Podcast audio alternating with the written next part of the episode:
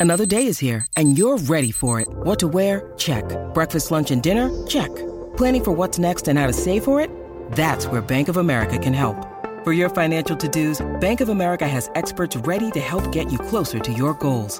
Get started at one of our local financial centers or 24-7 in our mobile banking app. Find a location near you at bankofamerica.com slash talk to us. What would you like the power to do? Mobile banking requires downloading the app and is only available for select devices. Message and data rates may apply. Bank of America and a member FDIC. Now, back to your tech report. Welcome back to your tech report. Mark Aflalo and Mitchell Whitfield with you. Follow along on Twitter. It is at your tech report, facebook.com slash your tech report. Of course, our YouTube channel, youtube.com slash your tech report. Mitchell, if you've been to our YouTube channel, you I know have. that our friends over at Samsung, uh, what they did such a great job this year. I, I've already had some time with the Note 8, which is really, really cool, which gets me even more excited for this interview. Yeah, and this is one of those devices. And listen, there's so many phones coming out throughout the year that I know for a lot of people, oh, it's another device, but I- I've never thought of the Note line as another device. They- they've done things so differently, and it's been so embraced by a huge part of the community that I get excited, and I'm so excited, Mark, more importantly, more than anything, that this device is back and it's back strong. So I want to welcome our guest, Mark Childs, Chief Marketing Officer over at Samsung Electronics Canada. You've been here before. Welcome back. How are you feeling this week? I'm feeling uh, great, if a little tired, and uh, thanks for having me back. This is, you know, this is one of those times, Mark, where um, you know you've you've spent the week traveling. Obviously, Canada. You started it off in New York for the Unpacked event.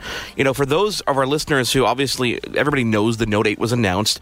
For those who didn't have an opportunity to watch that event unfold, visually it was one of the most stimulating keynote experiences I've ever I've ever seen, and I was not there. What was it like to be there?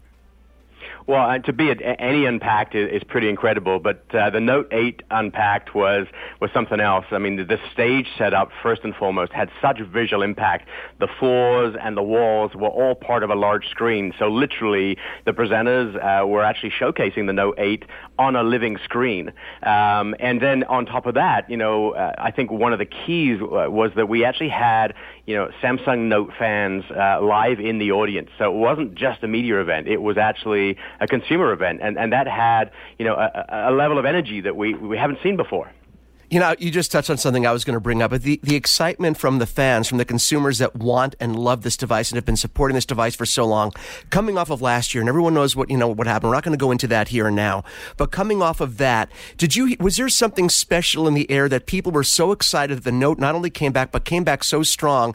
The reaction, it's not something you typically, you typically see for a device like this. It was really kind of special. Well, I think, I mean, ever since 2011 when we launched uh, the Note series, I mean, the, the fans for the Note uh, uh, uh, smartphone, uh, you know, are probably uh, some of our strongest advocates. And, and we heard Right. from them, you know, at Unpacked. Uh, and this truly is, you know, the next level Note. Um, and, you know, there's a whole, whole bunch of uh, benefits and, and features that, that really are striking. I'm sure we'll t- chat about a couple of those. Uh, but they re- it really did land with a great impact.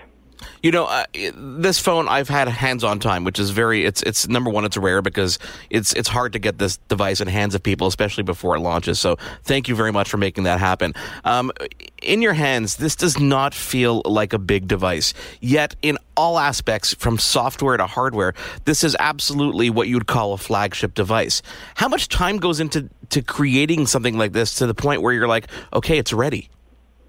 Well, I think I think what you see in the Note 8, as I just said, the next level Note is a finessing of, of the Note um, smartphone uh, and building on some of the real strengths, particularly the Infinity display that you saw uh, launched early this year with the Galaxy um, S8.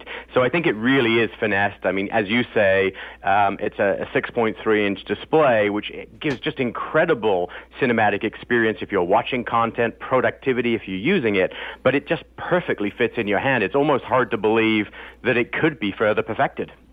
Now, when you guys first made, you know, talk about it was about 2011 when you launched the first Note device. When you guys did this, you guys really broke the mold and went for something that people thought was not going to happen. You guys made a device with a stylus that many people thought, oh, who needs that? But you basically created this new category that now people can't be without. Do you find that every year now, moving forward, when you come out with a new Note device, it's going to be almost be hard to one up yourself because you guys set the bar so high every year with new features? Well, I think the S Pen is definitely one of the distinctive uh, features for the Note series, but particularly the Note 8. I mean, one of my favorites, um, having, you know, like you uh, had the chance to use the Note 8 over the last couple of weeks, um, is the always on display. The minute you take out the S Pen, even if the device is turned off, you can start taking notes. And now you can take up to 100 pages. So if you think about a business environment or, or, or even a personal environment, you don't need to disrupt that space that you're in. You can just start jotting down notes um, and you can keep those notes um, either in, in the app or on the always on display. So if, let's say you're grocery shopping, you, you've got that list right there in front of you without having to turn on the device. It really is phenomenal. I'll take that a step further, Mark. And when you're in a pool, because everything is now waterproof and you have a thought, you can get out and start taking notes immediately. Whereas, you know, previously touchscreens were not really that usable in a pool. Well, that's right, and I, I have to be honest with you. I, I, I just came back from uh, the Northwest Territories up in Canada in Yellowknife, and uh, with with a number of uh, our ambassadors to again have them have a chance to experience the phone. And you know, you, you, I dipped the phone literally deep into the Cameron River, um, uh. and it is the clearest water. First of all, so not only can you actually use the phone when it's wet, you can also use the S Pen when it's wet. But in those clear waters, you could actually take uh, video and shots of yourself through the water um, up above the, the shore. Incredible. That's that's incredible. You know, speaking of the S Pen, now you got us on a roll here. I got a call from Mark completely when we weren't doing the show, just off the air, just two buddies talking. He's like, "Dude, I went to walk away. I had the note in my pocket. I went to walk away, and on the screen it reminded me that I left the S Pen behind. So immediately when I got out of range of the S Pen, it told me he thought this. And you know what? You it, it, it seems like a small detail, but it's a big deal because people worry about losing these things. You guys even found a creative way of making sure people don't lose their S Pen." And and you don't want to use it because it is is truly you know the gateway to many many amazing things that you can do on the on the Note 8. I mean, the new live message function, you know, enables you to custom create messages with your own handwriting that animate, and you can and, and you basically can create your own gifts and send them. So it just brings a new levity as well as incredible functionality. You know, Mark, we, we went over obviously all the new features last week on the show. That's why we're not going to dive into all of them right now okay. with you. Um, uh, but we're, I'm more than happy to talk about all of them. Trust me. And and one of them in particular is that camera. And you talk about not only using it underwater, but the camera system on this device rivals absolutely every camera I've ever used, including a 4K DSLR that I use on a daily basis, not only in the quality, but in the software evolution, the ability to take photos um, and manipulate them afterwards brings a whole new level of, level of capturing your memories. Well, it, it, does, and I think you know the first thing is the dual camera with the um, optical image stabilization. You know, it, it basically kind of will blow you away in terms of not just the shots you can capture, but the memories ultimately that you get to keep. You know, one of my favorite, um, you know, being away up in uh, in in Yellowknife was uh, was exploring the live focus feature. Yeah. I mean, you now can take photographs where you can either in setting up the photograph or after you've taken the photograph um, you know, basically custom uh, create the degree of blur that you want on that photograph. And the images look like they're professional shots thanks to the dual camera and the two-time optical uh, uh, zoom lens and DSLR technology. It really is phenomenal. The shots we captured up there of the Northern Lights um, and, uh, and surrounding uh, landscape was just incredible. Now, if I'm not mistaken, is this is this is the first time that we've ever seen a camera on a phone that has two that has the two lenses that ha- both have optical image stabilization, correct? It's never been done before. So, so it's it's uh, one of the cameras has two times optical, the other has ten times uh, digital zoom. Okay. Um, but the pictures that you're capturing are, are, using both the lenses each time. Gotcha. So you can come back uh, and check out, you know, both uh, the close up and the wider shot of those pictures. So something I find interesting, which is uh, something that people don't mention a lot, is there are so many features across the board that, uh, that we'll discover that as you use a device like this, we discover. And one of the features was the fact that this has gigabit LTE and gigabit Wi-Fi, which you don't necessarily think would make a big difference, but in areas, I, Mitchell, you're not going to experience this much in the U.S., but in Canada, we have a really, really good wireless network. We yeah, pay, we, pay, we pay for it, but the speeds are absolutely insane. And when comparing it to other devices, whether it be the even the Note 7, the Fan Edition, or you know other iOS devices, it blew me away in terms of the speed mark. And and and this is something that's going to evolve because as our networks increase, this phone is already ready for it.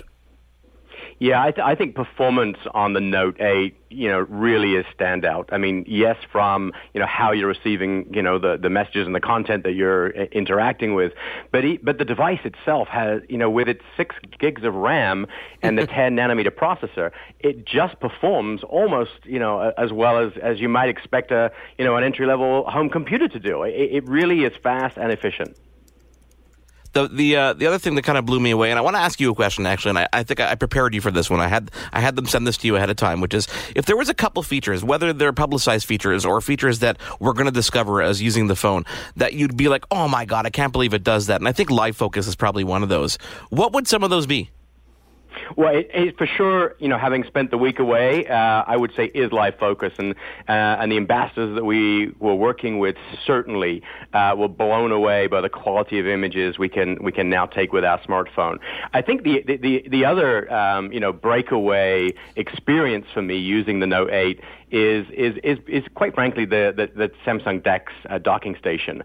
Um, you know, this is an incredible desktop experience that basically takes content from your uh, Galaxy Note 8 and transforms it to a desktop experience on an HD monitor and it really has to be experienced to believe. I mean, this really is now, you know, a reality that we can leave our desktops behind. And, you know, the performance of, uh, of the Note 8 with the DeX docking station is just, it, it really does stand out.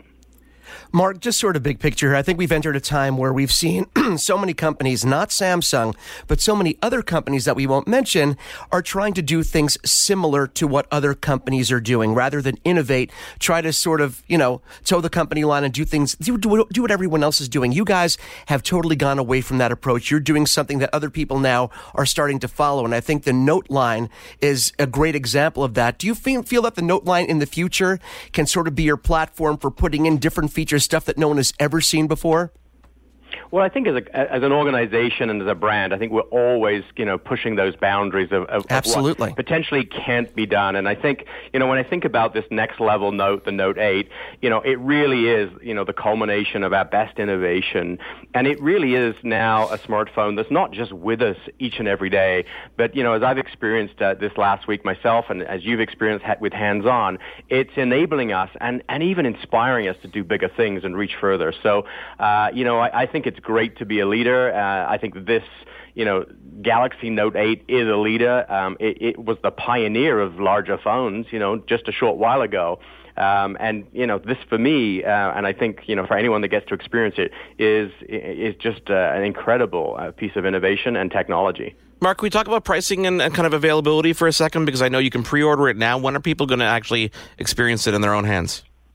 Well, uh, the launch date is uh, September 15th, and so uh, we're currently, um, you know, uh, open with uh, pre-orders, um, you know, uh, for for Canadians and Americans alike. So, um, you know, it's a it's a great, you know, great time to sort of get involved. There's some great opportunities to to take advantage of a, you know, a, a, an entry level promotion to here in Canada, you know, get a bonus Samsung wireless charger convertible, which certainly makes you know using this on the go you know, absolutely uh, a great opportunity, and uh, a 128 gigabit micro SD card, which again takes advantage, uh, full advantage of, of, of, the expandable memory on, on the Note 8. Now I know south of the border there was a uh, there was a program in place, or there is a program in place for people who owned the Note 7. Is that going to be replicated in Canada? We are working on that right now, okay. and uh, we will have some some news on that um, in a very short while. Awesome. Well, we'll, we'll be sure to share that with our listeners. Mark Childs, uh, CMO of Samsung uh, Canada, thank you so much for joining us. We can't wait to talk to you again because you know there's as much as we think there's no way to further innovate, it's going to happen, and it's going to happen in short time. And we, we believe that innovation always goes beyond the boundaries of what we know today. So I, I can't wait to come back to you. Thank you, Mark. Still to come on this week's edition of Your Tech Report, TomTom has an update to the wearables line. We're going to talk to someone at TomTom all about those updates, plus lots more to come. It is Your Tech Report. He is Mitchell Whitfield. I am Mark Aflalo. Follow along on Twitter. It is at Your Tech Report, Facebook.com slash Your Tech Report. And don't forget YouTube, YouTube.com slash Your Tech Report, where you get to choose the giveaway. There's more Your Tech Report after this. This is a day I've been looking forward to for two and a half years. We're really proud of Timeline. We're going to reimagine Windows. Microsoft is announcing the breakthrough game console called Xbox. We've created a platform attuned to consumers' changing behaviors and an evolving sense of play. We set out to make the best watch in the world. And today, we're introducing Nexus 7. This is it, Xbox One. iPhone. The latest news, the newest products, the biggest names. Welcome to Your Tech Report. Online at yourtechreport.com. Join Mitchell Whitfield and Marco Aflalo for the next hour of Your Tech Report. And you can join us on Twitter. It is at Your Tech Report, Facebook.com slash Your Tech Report. Head over to our YouTube channel. It's YouTube.com slash Your Tech Report. We're giving you the chance to uh, get in on our giveaway. We don't know what we're giving away. If you head over to youtube.com slash your tech report, there's some really cool products provided to us by our friends over at Best Buy. It's your opportunity to decide what we're going to give away. So uh, check that out and uh, and say hi to Mitchell Whitfield. Hi, Mitchell Hello, Whitfield. Mitchell Whitfield. Yeah, you did it at the same time I did. I mean, I think this is really cool. We've never done a you choose the giveaway kind of giveaway, which I think is a blast to do because you have different products in different categories and people get to pick what they want the most. And I, it's really letting the people choose. And isn't that the ultimate form uh, of gifting the audience, letting them choose what they get? We've got some really, really big giveaways coming before the end of this calendar year. Well, let's stop right really, there. Let's. I mean, we can't emphasize enough. We've said we've said big giveaways before, Mark. These are without a doubt maybe the most exciting we've ever done. Yeah. The two that we have coming up in the next few months are two of the biggest, and I think people are going to go absolutely nuts. And that's all let- we're going to say. To those of you who have not seen what we've given away in the past, DJI Spark, Apple Watch, um, some really cool headphones, lots of really cool stuff. Anyhow, welcome to this week's edition of your Tech Report. A very cool show lined up for you. Last week we talked about the Galaxy Note 8 unveil. This week we're going to talk to the CMO of Samsung Canada, Mark Childs. He's going to talk all about his experience with the Galaxy Note 8 and all the excitement that's going on there. I've had hands-on opportunity. Check out youtube.com dot slash I cannot speak youtube.com slash your tech report. You can see my uh, my first look at the Galaxy Note 8 which is a very very cool device. But the biggest announcement this week on top of all this is that Apple has unveiled that September 12th is the date that we're going to see the unveil of their next generation iPhone and probably an Apple Watch and probably an Apple TV who knows what to expect? We will find out on uh, on the 12th which is about a week and a half away Yeah, and, and I think what everyone is hoping for after that is that Apple, you know, holds holds to their tradition, which is, you know, they make the announcement on what what, what day of the week is it going to be? A Tuesday, I believe. Tuesday the 12th so a week Tuesday after the 12th. uh, and they usually do, you know, a week and a half later, usually a week from that, you know, Monday, which is 10 days later, they normally release the device they're talking about. So people are hoping, because we've heard a lot of things, Mark, that there may be, obviously, you know, there are not going to be a lot of these. People have to get in early if they want the iPhone 8. Same thing every Uh, year. But yeah, so I mean, but hopefully, you know, we're not going to see the delay that everyone talked about early on. That we will see a ten day later actual release date. We'll know soon enough. We will know soon enough. Uh, Star Wars Force Friday was uh, just yesterday or a couple days ago, depending when you're listening to this show. Right. All the brand new toys, but the toy. Okay, there's two toys. okay, there's two toys that excite me. Okay, I'll let you talk about the one that you talked about off air. Okay. Okay, okay, sure. But before I get to that one, there is a brand new Millennium Falcon Lego edition. This is going to be an exclusive edition. Oh, you haven't seen this? No. Okay, 7,500 pieces. It includes about a dozen characters. And it's Oh going to retail gosh. for $899 Canadian. okay, now this is one of these toys that you're like, okay, that's an astronomical price to pay for a piece of Lego. That That's just not even normal. But Right. to those collectors out there, they're going to be like, all over this. I looked at my wife. I'm like, "Do you think my son Zach can actually? Uh, you think he can handle 7,500 pieces?" She Oh, looks at the 500 ones like, "Oh yeah, he's easy, a thousand, no problem. 7,500." I'm like, "Hmm." Well, no, no, I don't. I think I don't think Zach is. First of all, your son is a very smart boy, and he's very capable at building stuff. He's a good engineer, so I don't think him building it is going to be the issue. It's number one. Do you want to do you want to spend that? Number two, you have to find a place to display this where it's going to be safe, because this no longer becomes a Lego that becomes oh we can put it in the drawer, a few pieces fall off, no biggie. This is going No, to no, no, become yeah. a collectible and a showpiece. So you're not not only have to figure out the price and can he do it, but I think he can. It's going to be where the heck are you going to put this thing afterwards where you feel safe displaying this thing that took weeks to do and cost many hundreds of dollars. He, That's going to be the question. It's funny thing is he values his Lego based on the number of bags that it comes with. Like oh obviously when you were younger, you know, when he was younger and it came with one bag, it was like, oh, this is cool. Then he started realizing that the bigger ones have more bags. Right. So he values it both on the number of bags and gets very excited. The number of manuals required to actually assemble it because there's several, you know, several manuals with these larger Do you know how many ones. bags are in this in this particular I don't, set? I Do don't, I don't know, uh, but I can only imagine that it's a, a minimum 10 to 30 bags. And then he values it based on the number of characters, the actual Lego Oh. little characters, the minifigures that, that it includes. So this Yeah. is a really, really big one. But I think there's another Star Wars toy that you're going to clamor after that's a little bit more attainable. No, you know what? It's a little more attainable financially, and I think a little bit uh, uh, easier to store in your home. So the Aflalo household gets all giddy about the Lego, and I get that. My kids were, you know, a little younger a couple years back, and they went nuts for it, and I still love my Lego. But the folks at Sphero, uh, you know, they, they made the original ball that you can control with it lit up, and you can control with your with your iPhone or Android device. And of course, they Oh, made yeah. uh, the Sphero with a BB-8 droid uh, Yeah. after the last Star Wars movie came out. Well, to celebrate the latest Force Friday, they have come out with the Sphero version of R2D2. And Mark, you and I have both seen this thing. You've both seen. I mean, it stands about seven inches tall. And when I, it's not like the Sphero BB-8 that rolled around, although the magnetic head staying on while the ball rolled around was a cool thing, kind of a neat trick. Yeah. This thing looks like a fully realized, it's the R2D2 toy that we all wanted when we first saw the original Star Wars movies. It actually has that retractable third leg. And again, it's controlled with your mobile device. So you press a button, that third leg comes down and he's off to the races. It looks like something, and this is a compliment, you know, that the folks at that Hot Toys or Sideshow Collectibles would make. I mean, it's, it's a stunning reproduction with full LED, full sounds. But Mark, not only can you control where he goes and control paths on your phone, like draw a path with your hand and he'll follow that path.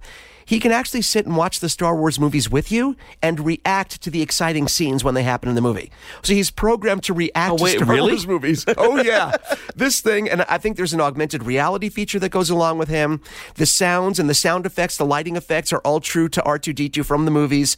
This is one of those stunning things. Now, it costs about in U.S. dollars about 179 U.S. dollars. 240, Um, 249.95 Canadian. Yeah, and, and for what again for what you get, you're going to see this thing. If you're a Star Wars fan, and if you're a, a robot fan of any kind, you are just going to go nuts when you see this. You can go online; they're selling them at Apple stores, they're selling them everywhere. But I have a feeling, again, not not that they're not going to make enough of them.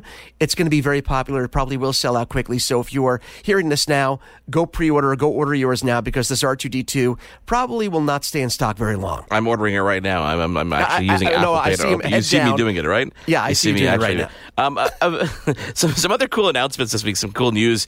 Um, uh, this one always gets me kind of interesting, uh, kind of giddy. Is Amazon and Microsoft revealed plans to allow cross access for Alexa and Cortana. So we've seen obviously the Amazon Echo speaker, which is the only one available in the U.S. In, Ca- in Canada, it's still Google Home, which by the way is one of those things that you could possibly uh, win on courtesy of your tech report if you go to You're giving it youtube.com slash your I, I got to tease people with it. I got to give them a reason to go to youtube.com slash your tech report. Um, but, but cross compatibility and cross support for Cortana and Alexa, that's pretty cool.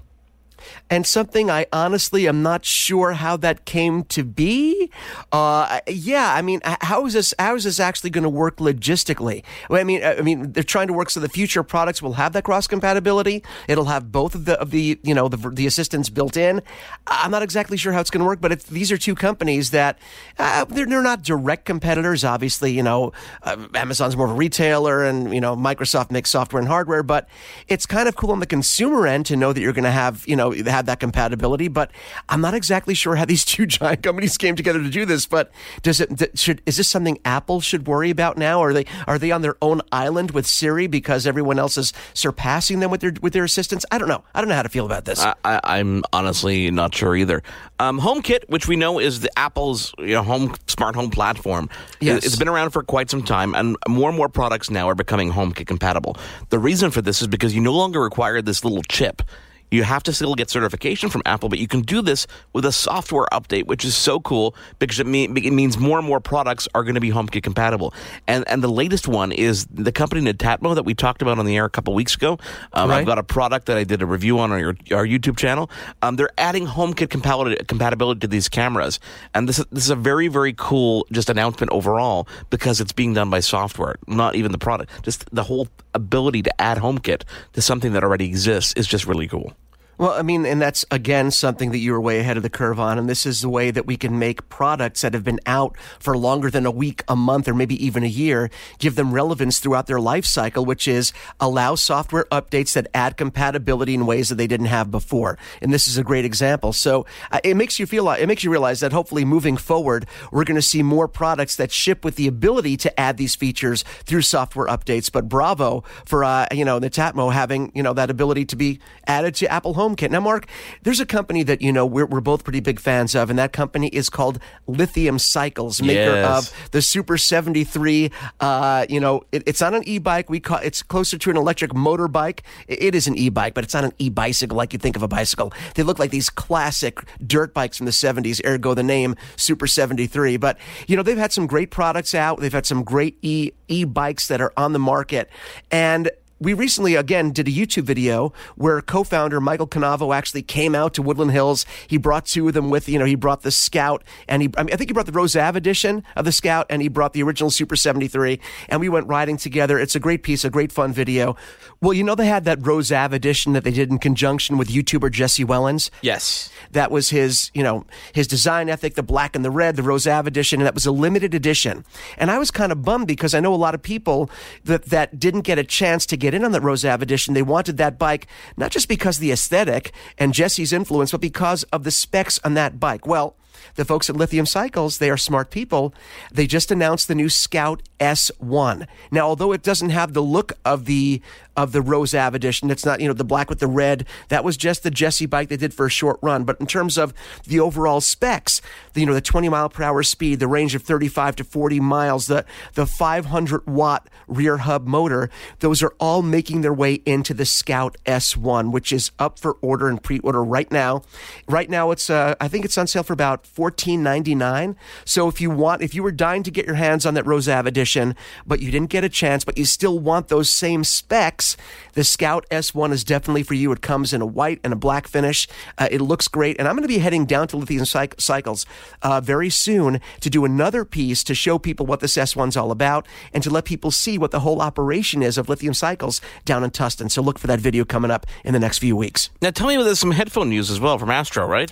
Yeah, you know, uh, if you remember during E3, they announced those brand new A10 headphones, which took great Astro quality design, great Astro sound, and managed to put it in a headphone that cost $60 for gamers. This is an incredible gaming headset for $60. Well, they applied that same ethic to the new wireless A20, which basically has a very similar design to the A10, but adds the wireless functionality. So now you can have a wireless headphone, same great construction, same great sound, but here's the best part. You're not going to pay what you pay the, you know, for the eight, you know, I, I rock the A50s when I play on my Xbox yes, One. I know. Those cost close to 300 bucks, right? This new A20 wireless headphone is selling for 149. I think it's going to be later this fall that we see the actual release, but if you're looking for a great quality headphone with all the Astro bells and whistles and that wireless ability and of course the ability to work on either your Xbox 1, your PlayStation 4 or wherever you want to use it, of course on your PC, that is coming out very soon for 100, 149 bucks, Mark. That's pretty impressive. That's that's not bad at all. That's not, not bad, bad, at all. Not too shabby, yeah. Uh, BMW revealed an all-electric Mini concept that we're going to see actually hit the market. Um, they're saying in around 2019. I mean, uh, is it just me, or are we seeing way more of these electric cars being more mainstream, really hitting the Uh, market? And just it's just it's all over the place. I'm seeing Teslas everywhere. I'm seeing Volts everywhere. I mean, this is just. I think it's cool. I think it's finally cool to see all these cars around with the you know sustainability aspect of it.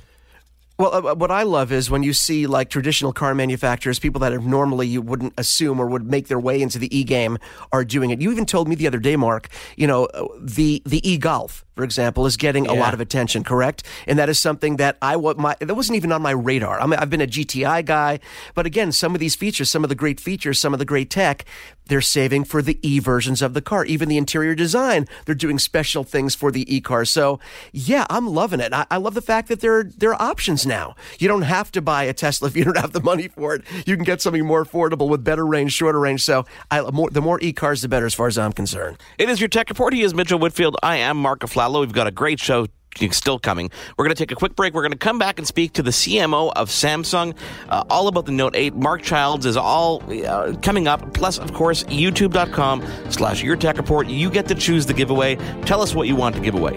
It's all there. youtube.com slash your tech report. Let's take a quick break, Mitchell. There's more Your Tech Report after this.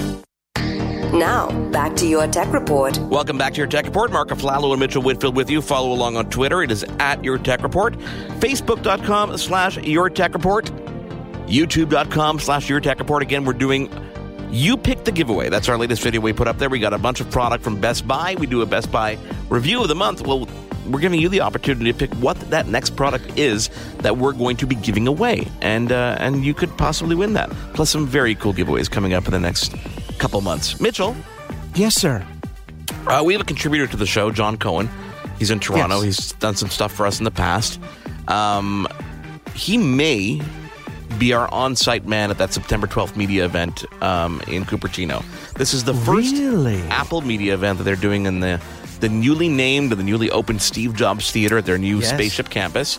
Yep. And uh, we're expecting to see a whole bunch of things. Most importantly, is this new iPhone 8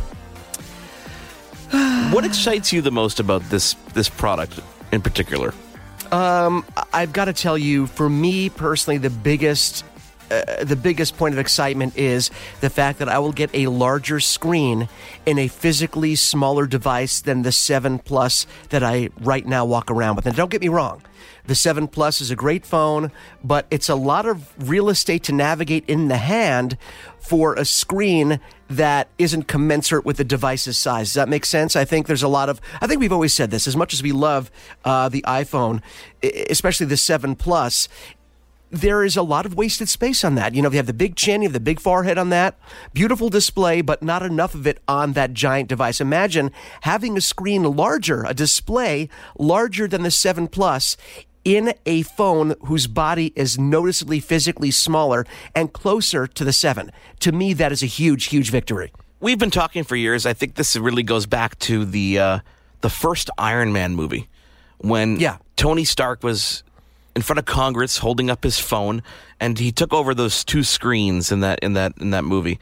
Uh, and that movie was important for so many reasons. Obviously, it started the whole evolution of the Marvel franchise as we know it today. Exactly. The um, cinematic universe took off from that movie, yeah. Industrial Light and Magic, who were doing all the CGI effects of everything for that movie, and it wasn't only them, it was a bunch of other companies, so I don't want to don't don't yell at me if it's not only them.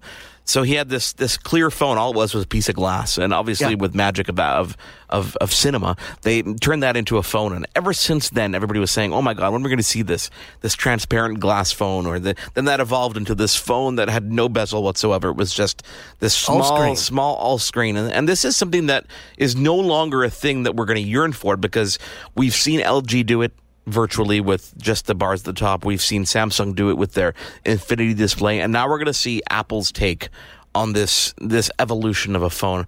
And I'm curious, you know, I'm curious to experience that because it's going to be, as you said, this giant screen in this in this smaller form factor factor, and we're, we're probably going to see it grow over time too. Because you know we've, we've seen the miniaturization of phones, and now we're going to see everybody's used to having a bigger phone.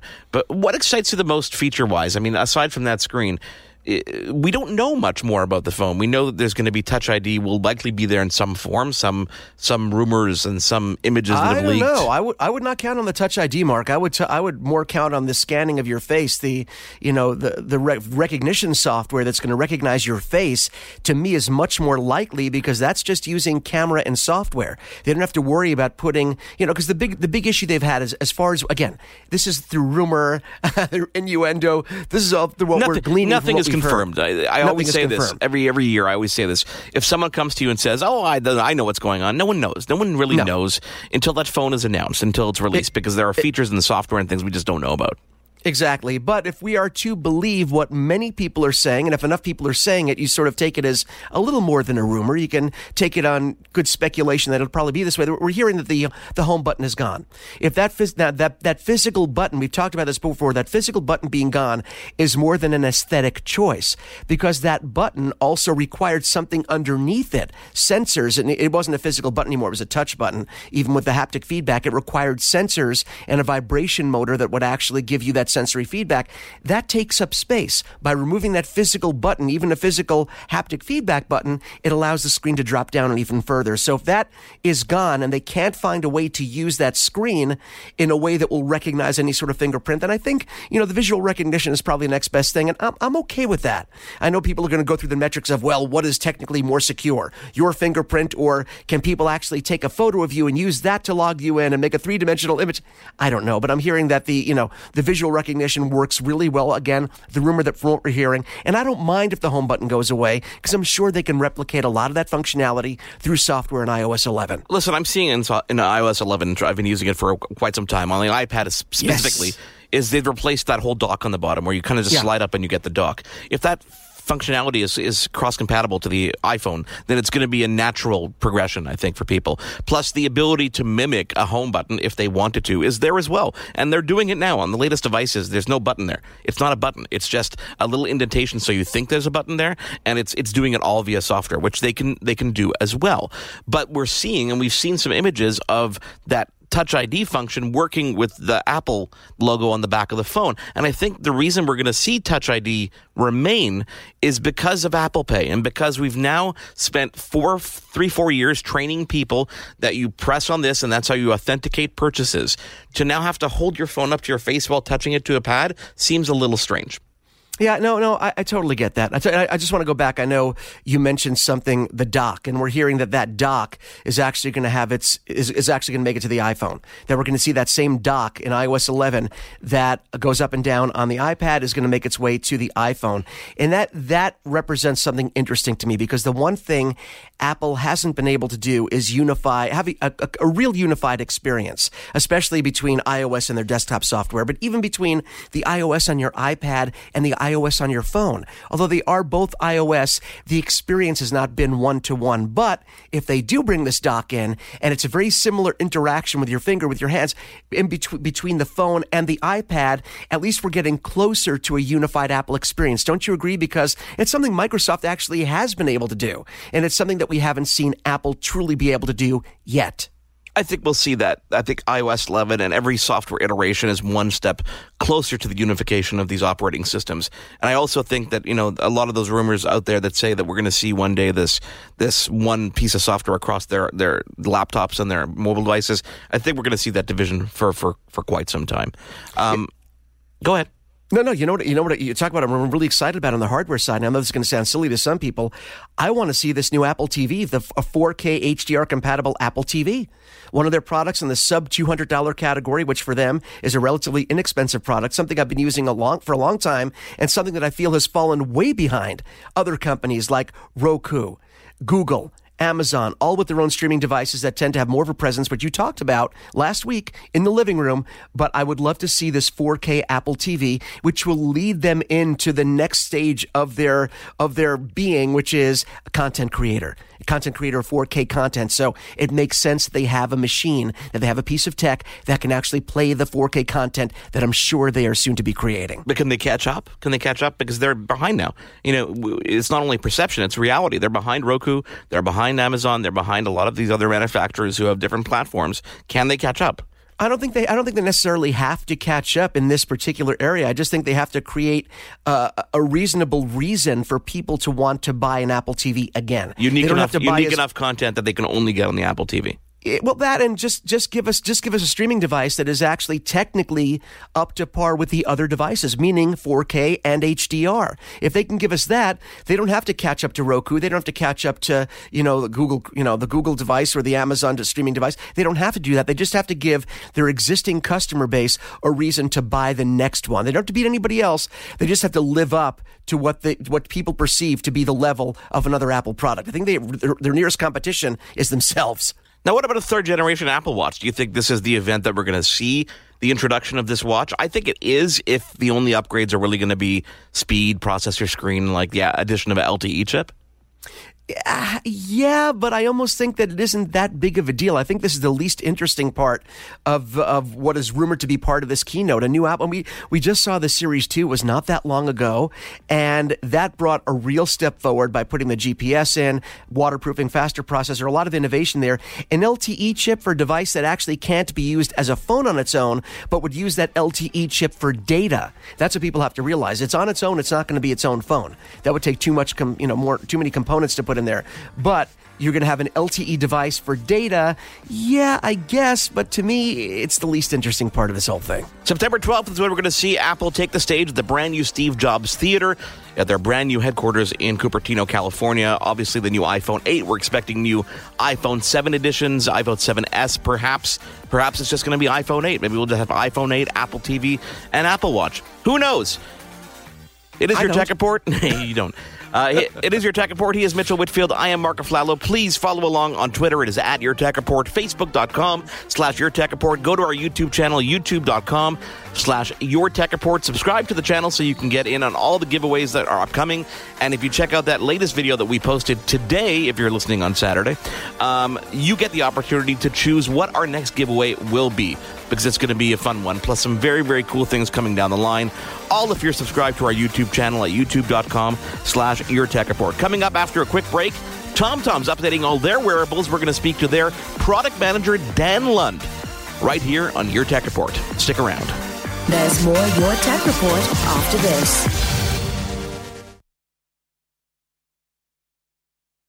Now, back to your tech report. Welcome back to your tech report. I am Mark Aflalo, as always, joined by Mitchell Whitfield, who's not here for this segment, but it's okay because we have a guest on the line with us, and that guest is uh, from a company that we spoke to a couple months back. Back in April, we spoke to Jocelyn Vigreux, who is the president of TomTom. TomTom, if you recall, is a company that I think we all remember from the you know original navigation units we had in our car, but they have expanded uh, incredibly so into the fitness area and the fitness wearables. And here to talk more about some very cool updates is Dan Lund, product marketing manager for TomTom. Dan, welcome to your tech report. How are you doing today? Thanks, Mark. I'm doing well. Dan, can you give us give our audience a little bit of a refresher in terms of TomTom's focus on the wearable space and the fitness space and how it all came to be? Well, Mark, we're actually uh, coming up on 25 years uh, of age. Uh, so TomTom, as you mentioned, of course, uh, got its start in car navigation, where we certainly continue to uh, uh, bring uh, uh, those devices to the market. Um, and in 2011, uh, we partnered initially with Nike to uh, come out with our first uh, GPS uh, sports watch. So from then, um, and over the past six years, uh, we developed our own product line uh, and really had some really cool firsts uh, to market. Uh, we started uh, with the wrist-based heart rate. Um, we added uh, the ability to have onboard music, um, and really over the years have developed um, some really cool features. Certainly, two additional ones we'll talk about today. But I think certainly at our core, uh, Mark, we're we're really focused on keeping things simple um, and really in a very usable format for for really anyone. So let's let's talk about some of those new features, and I guess I guess we'll start with the, the first one, which is Fitness Age. Can you tell us a bit about this and how it works and what it really does to benefit the consumer? Absolutely. So really excited about Fitness Age. I think as we've uh, you know come and gone through uh, our journey over the years, we wanted to take that really next big step where we're not only just you know giving our users you know information about you know the activity as far as you know how many miles they might have uh, run or kilometers, uh, and you know what was their pace, uh, et cetera, et cetera. We wanted to really uh, have them understand how fit they were and how they could learn about each of these workouts and how these workouts were impacting them, uh, you know, as as an individual, and take this information um, and really help them improve their fitness over time. So at the core of it, uh, Mark, is the heart rate data. So with the optical um, sensors that we have on the watch, we're getting all of this heart rate information when someone is in activity. Um, with this information, we combine it with their profile information, age, gender, weight, etc. And then the algorithm on the watch will essentially digest all of this information and give them what is basically referred to as a VO2 max number. Okay. And yeah. So VO2 max is a standard that's been around for many years.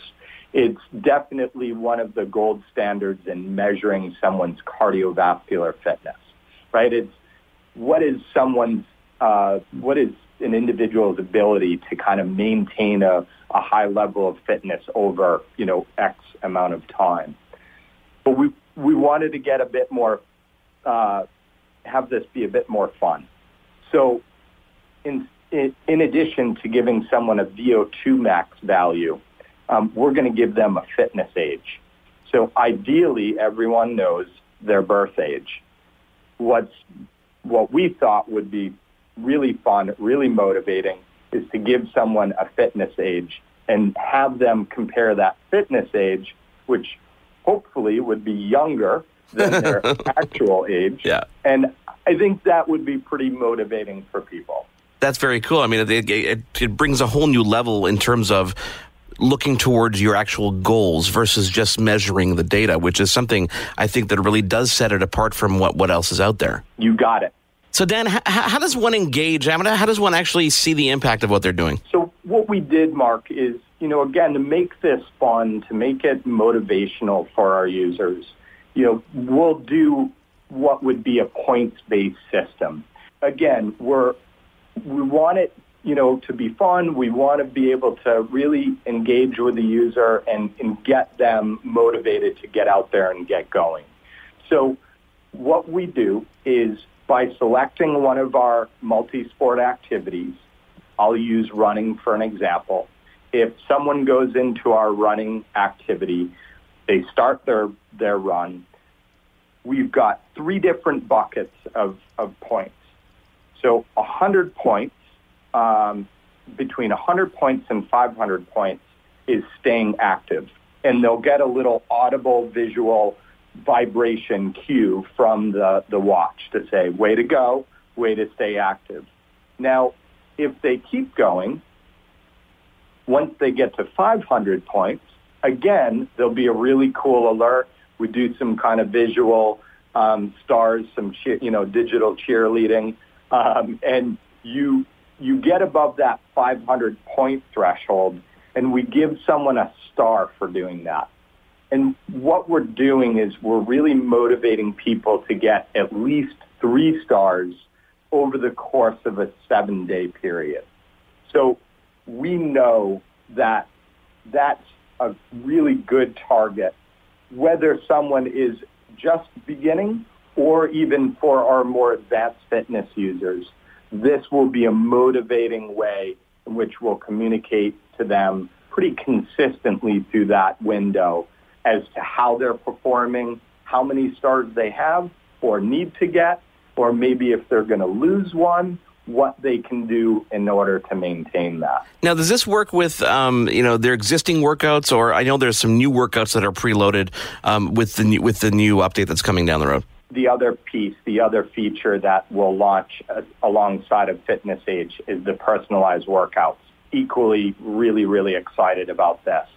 So this kind of goes hand in hand with the guidance that I've referenced, Mark, and that is in the communication either via the app or via uh, your MySports account, we'll have these little coaching cards that say, hey, Mark, great job yesterday. We saw you got uh, 500 points, we would then recommend, why don't you try one of the workouts? And what we're doing with the workouts, Mark, there are two types. We'll actually load 50 individual workouts that you can select um, select from. There's five different categories within those five categories, there's five levels from easiest to, of course, more difficult. Okay. And these are uh, essentially 25 for running and 25 for cycling. And with these workouts, we really feel that um, there'll be a really easy way to handhold someone through um, to get, you know, those points to maintain that fitness level and more importantly, see that fitness age go down. Now, th- these new workouts and, and, the whole fitness age, is it only, uh, uh, obviously there's the app component and there's the desktop component. How are they seeing things visually? Yeah, so on uh, the MySports account, um, which is our, you know, mysports.tomtom.com. So web and app will actually mirror each other quite uh, closely. So the same kind of tiling effect that we have on web and will be reflected on app as well. So someone could really spend most of their time just syncing the watch up to the app and viewing everything that they need uh, on the app itself. We only save a couple activities um, for just the web, and one of those is actually specific to workouts, Mark. In addition to the 50 um, single workouts we'll have preloaded, we actually will give our users the option to fully customize a workout, and they would be able to do that on, you know, of course, either desktop, laptop, in their MySports account, choose the activity, build out the segments, intensity, duration, etc., and then simply by connecting up to the watch, uh, they can load that uh, workout uh, on onto the device. Uh, but yeah, I mean it's it's really um, we, are trying to, in the best way possible, um, really mirror the three pieces, right? So people will see the messaging be very similar across device, web, and app, but we're certainly careful to keep things very simple on the device. Um, post and pre-activity, you know, um, extra, you know, you know, working with the mobile app, and then anything they really want to deep dive into, you know, they can do, uh, you know, sitting with a coffee afterwards, you know, on the laptop. Now, TomTom has a variety of different devices. Which specific devices will this be compatible with? So, with um, the Spark 3 lineup, um, the cardio uh, SKUs, so our Spark 3 cardio and our Spark 3 cardio music will take advantage of, um, of fitness age uh, and the personalized workouts, and of course, our adventure as well. Very cool. And what about the actual availability? We're looking at September 27th? We're trying our best to get it out um, mid to late September, so of next month. Yep. Dan, thank you so much for joining us. We're excited to take a, get, get hands on with these updates and really give our listeners a, a first person point of view. Mark, thanks so much for having me today. And thank you all for being part of this week's show. A very special thanks to Mark Childs from Samsung. Check out the Galaxy Note 8 available soon. You can pre order that now. Of course, we'll give you complete coverage next week. Thanks to Dan Lund from TomTom. And on behalf of Mitchell Whitfield, I am Mark Aflalo. We'll see you again next week. You've been tuned in to Your Tech Report. Join us again next week for another edition. And be sure to follow Your Tech Report online. Email us contact at yourtechreport.com. Follow us on Twitter at Your Tech Report. Like us on facebook.com slash Your Tech Report for the latest in breaking tech news and reviews. yourtechreport.com. The Podcast Super Friends is a monthly meeting of five podcast producers Hi, I'm Katherine O'Brien from Branch Out Programs in Baton Rouge, Louisiana. I'm John Gay from Jag and Detroit Podcasts. I'm Matt Kundle from the Sound Off Podcast Network. I'm David Yes from Pod 617, the Boston Podcast Network. And I'm Johnny Peterson from Straight Up Podcasts. Together, they form the Podcast Super Friends, an alliance of podcast masterminds sharing best practices, insights, and discussions to help make you a better podcaster. Follow or subscribe to the show on Apple Podcasts, Spotify, Google Podcasts, or at soundoff.network. Do, did, will, the Story of People podcast is now available on the Crier Media Network. The first five episodes are here and feature some incredible guests that fit into one or all three of those categories. Ready? Tara Sloan from the San Jose Sharks Undercurrent podcast at NBC Sports. Marianne Iveson from Iveson Voice and the Let's Take This Outside podcast to talk about the world of outdoors as well as voiceover land. Ariana Hunsicker, future Canadian Paralympic swimmer, already winning tons of awards for this country. Scott McGregor from the Hot Wallet podcast to dumb down the world of crypto, Bitcoin, and NFTs so you don't have to. And Jackie Holowati from Climate Pledge Arena in Seattle, Washington, the first net zero carbon certified arena on the planet. Wherever you get your pods, wherever you watch your pods, and on the Crier Media Network.